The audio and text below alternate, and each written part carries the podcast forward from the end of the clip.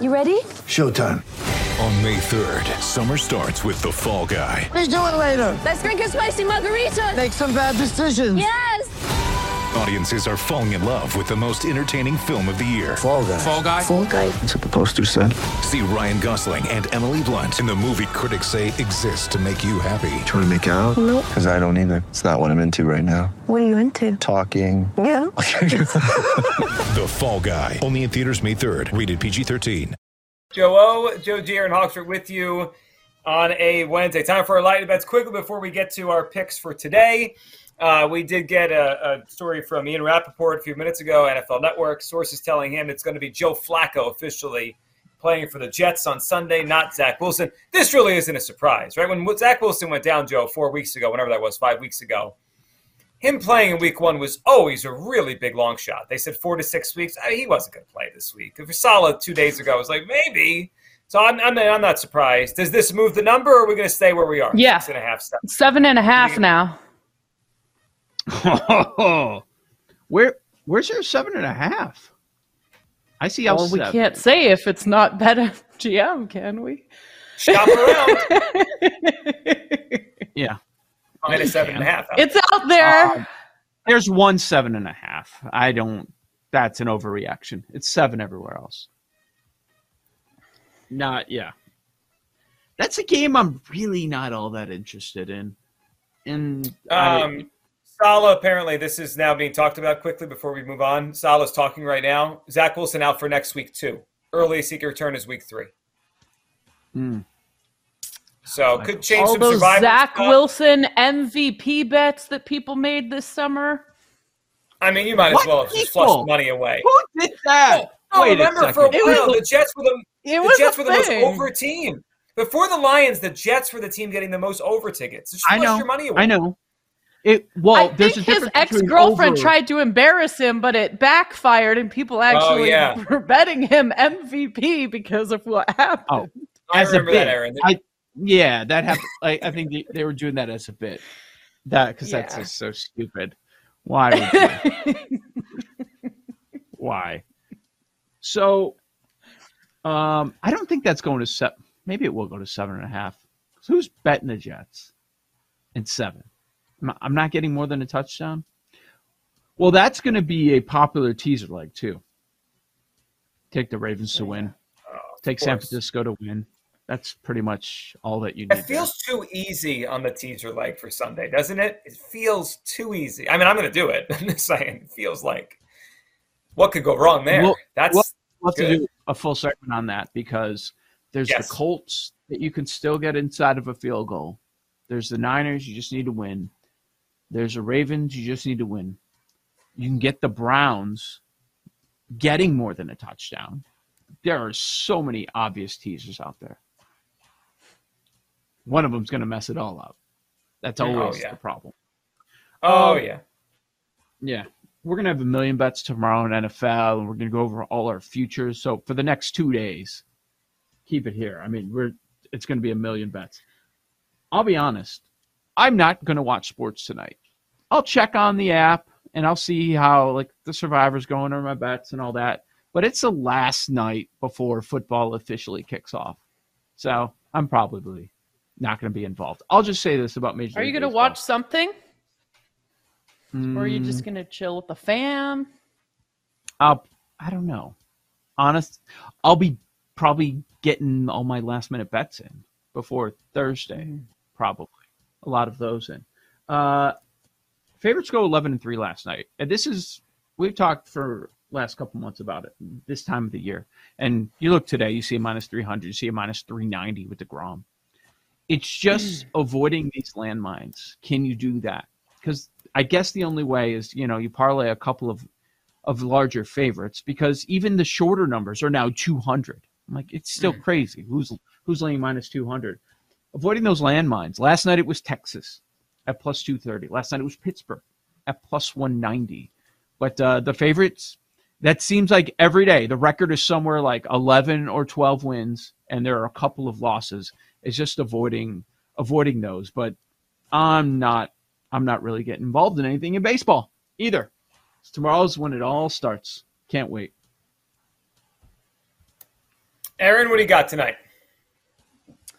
I really want to do a favorites parlay in baseball, but it's probably going to lose, so I'm going to pass. The only one I have is Packers, 12-1 Super Bowl. I put them as number 2 in my power rankings, so I'm going to ride with Aaron Rodgers. Maybe he'll actually be good in the playoffs. So Packers, 12-1 Super Bowl. One of 6 Super Bowl bets for me. I like it. All right, here's what I got tonight. I got 3 in baseball, and tomorrow we'll throw all the football futures in tomorrow before kickoff. I'm going to go Braves minus 1.5 on the run line tonight. Strider is pitching. He last start, I think he wrapped up the Rookie of the Year. He's gone to minus 550, 16 strikeouts in his last outing last week. He was amazing. I don't think he does that again, but I'll take the Braves tonight against the A's with Strider on the mound. I will go with Patrick Sandoval, over 6.5 strikeouts for the Angels. He's actually pretty good. They actually found a pitcher in him against the Tigers, who cannot hit at all. And I like that number tonight. He had 7 strikeouts his last outing. So Sandoval over 6.5, Braves to cover the run line. And I will have a home run prop at the end here. And also, I've been waiting for the DeGrom strikeout prop. The Pirates are 29th in baseball in strikeouts. Do you think that they give us a 10? Could we see a DeGrom strikeout prop in double digits? Or do they hang 9.5 juiced? I think it'll be 10. Mm. You think 10? Pirates strikeout most in baseball in the second half. You think 10.5? I don't think they want to stay on the half, right? Okay. I mean, just for reference, since he came back to DeGrom, his 6 starts, has 55 strikeouts in 36 innings. So, I mean, this is what he does. He just strikes everybody out and just dominates. So I'm waiting for that one to see what it is. But I might be on that as well. Jake, what do you got tonight? People are waiting for your baseball bets. Yeah, I'll start, Joe G. I'm also going to back Patrick Sandoval, but I'm going to take him to get a win. In his last start against the Tigers last month, he went a complete game shutout, and the Tigers just stink. So I'll bank on, even if it's a 1-0 win from Ohtani homer or Trout homer, I think Sandoval gets the win. So I'll take that. Elsewhere, I'm going to go Chris Bassitt, under 5.5 Ks. That's a plus money. He's gone under this number in 6 of his last 7 starts. Pirates strike out a lot, but Bassitt probably just going to go for contact, try to cruise through, especially in a doubleheader first game. So I'll go Chris Bassitt, under 5.5 Ks. I'm going to go the Yankees-Twins game 1, under 4. Domingo German has allowed more than 2 earned runs in a start just once since his debut against the Astros. That spans 8 starts. And the Twins are calling up one of their best prospects today, Louie Varland. He's been really good, has a huge strikeout rate, and the Yankees just don't know up from down right now as an offense. So I'll take under 4 in the first 5 in game 1. And also in that game, I'm going to take Varland over 4.5 Ks. That's at significant plus money. Like I said, his strikeout rates in the minors is unreal, and the Yankees just don't know up from down. They're so lost at the plate. I'm going to go Rays Red Sox over 7. The Red Sox have hit springs pretty well in 2 starts against them this year. 2 starts, 10 innings, 8 earned runs. So I like that. And Pivetta still has just been exceptionally average. Has not been very good since he had that run of dominance in the middle of the summer. And then I'm going to go Mariners on the run line. Michael Kopech's making his first start off the IL. Don't think he'll go deep in the game. And Luis Castillo is on the other side, and he's just been unreal for the Mariners. 2.39 ERA since he became a Seattle Mariner. So like that. And I also have a home run prop because I'm not a quitter. Ah, we'll give it out. No quitting. No quitting for Jake and I. Exactly. Committed. I like the Paul, what do you got today? The banner at the bottom. Jake, only baseball. Nice. How about you've piqued my interest with this Varland character. What about 7+ at plus 680 or 8+ at plus 1,300? I mean, it just depends on how deep he goes in the game. Like, are the Twins going to let him go 6-7? I don't know, Jake. Are they? I doubt it. Okay, fair enough. Let's go Twins, chasing those Yankees down. I got a couple college football plays for you guys. So, South Carolina, plus 8.5 at Arkansas. Letdown spot for Arkansas after that game against Cincy. Tough physical game, tough physical opponent, and not only could they be beat up when you're not seeing it, they're going to be likely, possibly, missing a couple of defensive backs. Miles Slusher, Jalen Catalon, questionable or status is uncertain for this game after that Cincy game.